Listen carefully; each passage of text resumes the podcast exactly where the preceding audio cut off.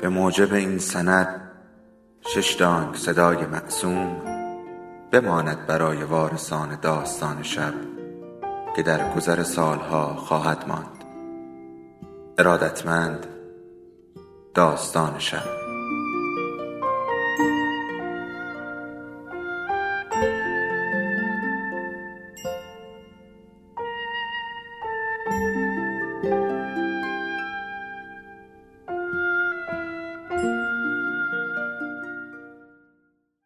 یکی بود یکی نبود.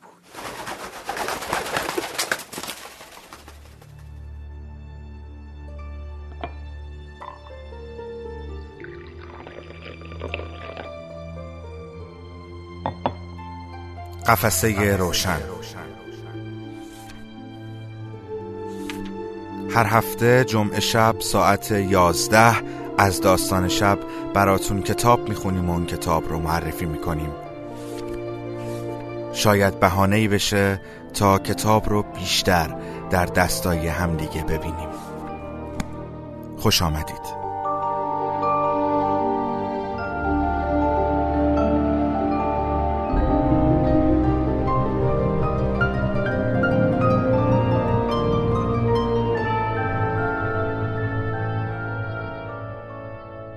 خانم ها آقایان سلام. محمد امین چیتکران هستم و شانزدهمین برنامه قفسه روشن رو با افتخار تقدیم شما می کنم امروز پانزدهم تیر ماه هست و چه افتخاری بالاتر از این که هر هفته پیش شما میاییم برای شما کتاب می‌خونیم اون رو معرفی می‌کنیم و در نهایت دعوتتون می‌کنیم به خرید اون کتاب. این هفته هم با یک کتاب دیگه خدمت شما رسیدیم. تا همراه شما باشیم.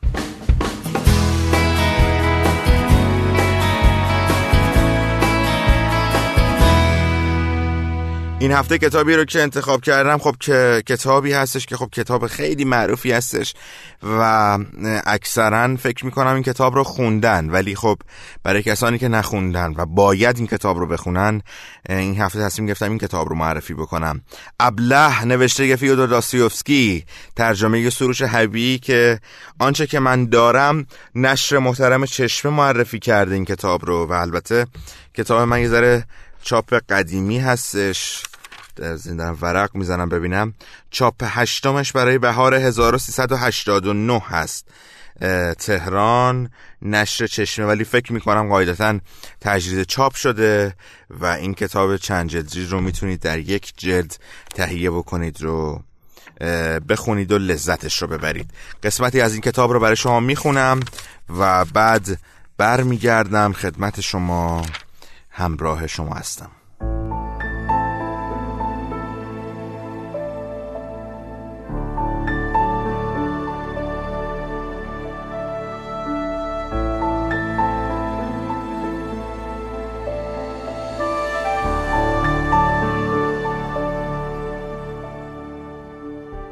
اواخر نوامبر بود ولی هوا ملایم شده بود. حدود ساعت نه صبح قطار ورشو پترزبورگ تمام بخار به پترزبورگ نزدیک می شد هوا به قدری مرتوب و مهالود بود که نور خورشید به زور حریف تاریکی می شد از پنجره های راست یا چپ قطار مشکل می شد در ده قدمی چیزی تشخیص داد.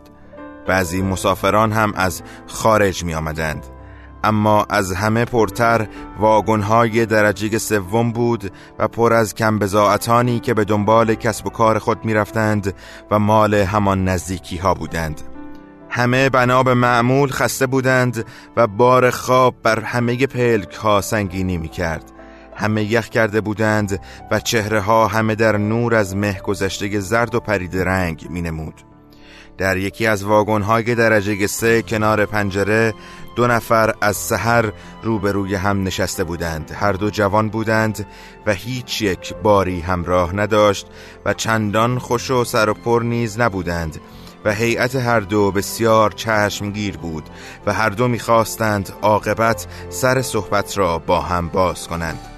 اگر از حال هم خبر می داشتند و می دانستند که در آن لحظه از چه حیث جلب توجه می کنند حیران می ماندند که دست بلعجب غذا آنها را در این واگن درجه سه قطار ورشو پترزبورگ روبروی هم نشانده است. یکی از آنها جوان کوتاه قامتی بود که 27 ساله که موهایی تقریبا سیاه و مجعد و چشمهایی ریز و خاکستری ولی آتشین داشت. بینیش پهن و کوفته و گونه هایش برجسته بود. لبخندی همه گستاخی و ریشخندی که حتی از بد اندیشی نشان داشت لبهای نازکش را پیوسته می‌کشید. اما پیشانیش بلند و خوش ترکیب بود و اثر ترکیب از دور نجابت پایین صورتش را جبران می‌کرد. آنچه در چهره او بیش از همه جلب نظر می کرد پرید رنگی آن بود که به مرده می مانست و سراپاگش را با همه نیرومندی نظار می نمود و نیز برق سودایی در چشمانش بود که به رنج می رسید و با گستاخی و خشونت لبخندش و نیز و آتش و خودخواهی نهفته در نگاهش ناسازگار بود. پوستین استرخان سیاه فراخ و گرمی به تن داشت و شب از سرما نلرزیده بود. حالان که مسافر روبرویش نوازش های سرد و مرتوب شب زمستانی روسیه را که پیدا بود برای آن آمادگی ندارد ناگریز بر تن لرزان خود تحمل کرده بود. شنل گلگشادی به تن داشت با کلاهی بزرگ درست از آن گونه که مسافران در اروپا در کشورهای دور در سوئیس یا مثلا شمال ایتالیا اغلب در زمستان بر دوش اندازند و البته خیالی سفری به دوری ایتکنن تا پترزبورگ را ندارند. اما لباسی که برای سفر در ایتالیا کافی و حتی بسیار مناسب است به هیچ روی در خور سرمای صحراهای روسیه نبود. صاحب شنل کلاهدار که او هم جوانی 26 7 ساله بود قامتی از میانه اندکی بلندتر و موی طلایی پرپشتی به رنگ کاه داشت و گونه هایش تو افتاده و زنخ ریشش تنک و اندکی نوکتیز و تقریبا سفید شده بود. چشمانش درشت و کبود بود و نگاهی نافذ داشت.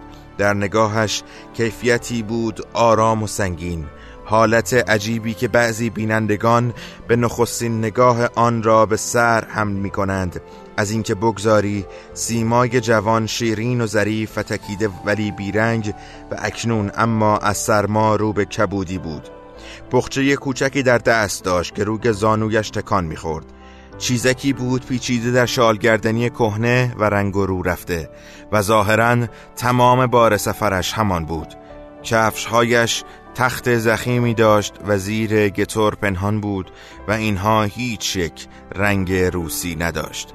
همسفر سیاه موی پوستین پوش که تا اندازه ای اثر بیکاری این جزئیات را تماشا کرده بود عاقبت با پوسخند دور از نزاکتی از آن دست که رک و راست و بیمهابا لذت آدمیزاد را ناکامی هم نوعش نشان می‌دهد پرسید انگار یخ کرده اید این را گفت و گردن در شانه فرو برد مخاطبش که انگاری از خدا می‌خواست حرف بزند فورا جواب داد خیلی و تازه ملاحظه می کنید که تو که سرما دیگر شکسته اگر زمحریر زمستان بود چه می کردم؟ هیچ گمان نمی بردم که مملکتمان اینقدر سرد باشد دیگر عادت ندارم از خارج میایید نه؟ بله از سوئیس جوان سیاه مو سوتی زد و خندید که به چه راه نزدیکی. و به این شکل سر صحبت باز شد. رغبت جوان زرین موی شنل پوش در جواب دادن به پرسش های همسفر سیاه مویش عجیب بود. خاصه آنکه بی ملاحظگی بسیار پرسنده و نابجایی پاره پرسش هایش و نیز ولنگاری نهفته در بعضی از آنها او را بدگمان می کرد ضمن پاسخ به این سوال ها از جمله شهر داد که در واقع مدتی مدید یعنی چهار سال و اندی دور از روسیه به سر برده است. برای معالجه به خارجش فرستاده بودند و بیماریش آرزه عصبی عجیبی شبیه به سر است که آن را جنزدگی هم می‌گویند و یک جور رعشه همراه با تشنج اندام است. جوان سیاه مو ضمن شنیدن این توضیحات چند بار پوسخند زده بود اما خاصه وقتی پرسید که خب عاقبت معالجه تان کردند یا نه؟ و جواب شنید که نه معالجات به جای نرسید قاه قاه خندید و با لحن گزنده گفت لابد پول هنگفتی هم خرج کرده اید که همه باد هوا شده. ما را ببین که اینجا نشسته ایم و حرف های این فرنگی ها را باور می کنیم مرد بد لباسی که پهلوی آنها نشسته بود خود را میان انداخت که فرمایش حضرت عالی عین حقیقت است. مردی بود چهل ساله و قوی جسه که بینی سرخ و صورت پر از زال و زگیلی داشت. هیئتش داد می‌زد که میرزا به نویس های کهنکار است. تکرار کرد بله قربان عین حقیقت است. شیره جان ما روزها را میمکند و سرمان بی کلاه میماند. بیمار از سوئیس بازگشته با لحنی ملایم و صلح. جویانه گفت وای چقدر اشتباه می‌کنید. دست کم برای من اینطور نبوده. البته من چون از همه موارد اطلاع ندارم به خودم اجازه جر و بحث نمی‌دهم. ولی پزشک من خرج سفرم را از ته بسات خود پرداخت. تازه آنجا هم که بودم دو سالی خرج زندگیم را می‌داد. جوان سیاه مو پرسید چطور؟ مگر کسی را نداشتید که خرجتان را بدهد؟ چرا آقای پاویلیشوف بود که مخارج اقامتم را می‌داد اما دو سال پیش فوت کرد؟ من به خانم ژنرال یپانچینا که نسبت دوری با من دارد نامه نوشتم اما ایشان جوابی ندادند. این بود که برگشتم. پس حالا کجا آمده اید؟ منظورتان این است که به کانه که می‌روم راستش هنوز نمی‌دانم چون جوان سیاه مو به تمسخر گفت. یعنی هنوز تصمیم نگرفتید به کی افتخار بدهید؟ و با کارمند قاه قاه خندید. باز پرسید لابد تمام داراییتان در همین است است که توی بخچه است. کارمند سرخبینی با خوشحالی نمایانی گفت حاضرم شرط ببندم که همینطور است و در واگن بار چمدان ممدانی ندارند. البته نباید فراموش کرد که فقر عیب نیست. معلوم شد که بیچیزی جوان زرین مو هم حقیقت دارد و او انگاری با رقبتی غیر عادی می‌خواست با این معنی اعتراف کند. وقتی خوب خنده هایشان را کردند و جالب این بود که جوان صاحب بخچه هم به دیدن خنده آنها عاقبت به خنده افتاد و این حال بر شدت خنده هر دو آنها افسود کارمند ادامه داد اما این بخچه شما بی اهمیت نیست. گرچه می شود شرط بس که بسته های سکه خارجی مثل ناپلون طلا یا فریدریش طلا یا حتی دکات هلندی در آن پیدا نمی شود. و این چیزی است که از قرینه گترهاتان هم که روی کفش های خارجیتان را می پوشاند پیداست. اما اگر خیشافندانی را که مدعی هستید دارید مثل خانم ژنرال یپانچیا را که می‌گویید با شما نسبت دارد زمینه این دسته بخچه تان کنیم بخچه ارزش پیدا می کند البته فقط به شرطی که خانم ژنرال یپانچیا حقیقتا با شما نسبت داشته باشد و شما از روی حواس پرتی اشتباه نکرده باشید. آخر اینجور اشتباه ها از خصایص مهم آدمی زاد است. آدم گیرم از فرط خیال پردازی از اینجور اشتباه ها می کند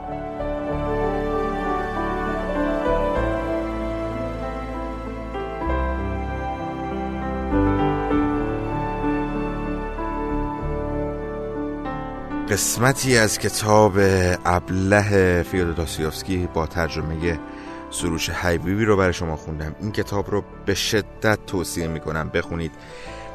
تصویرسازی های کتاب خیلی خوبه. در واقع ابله بین سال 1868 تا 1869 منتشر شد. اگه بخوام خلاصه ای از این کتاب رو بهتون بگم پرنس موخیکن آخرین فرزند یک خاندان بزرگ ورشکسته پس از یه اقامت طولانی که برای درمان بیماریش در سوئیس بود به میهن خودش یعنی روسیه برمیگرده. بیماری او یک افسردگی عصبیه ولی در واقع موخیکن دچار نوعی جنون شده که نمودار اون بی ارادگی مطلقه. علاوه بر اینها یه بی تجربگی کامله و در زندگی اعتماد بی حدی که نسبت به دیگران داره رو به وجود میاره. یه همسفر پیدا می‌کنه به نام روگوژین که این فرصت رو باش پیدا می‌کنه برای مردمی واقعا نیک در تماس باشه.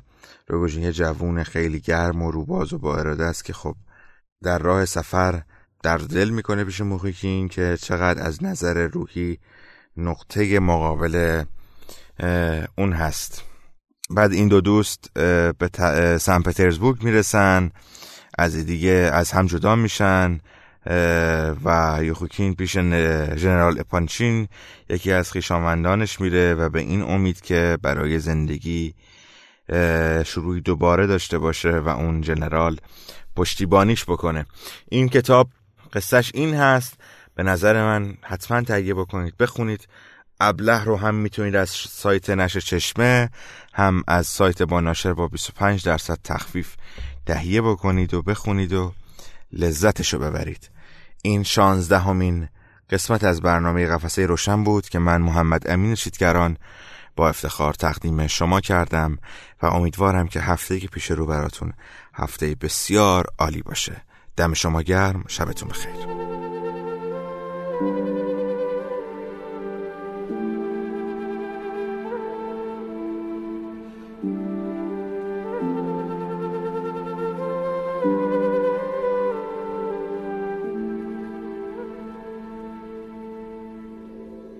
داستان شب بهانه است. برای با هم بودن دور هم نشستن شنیده شدن.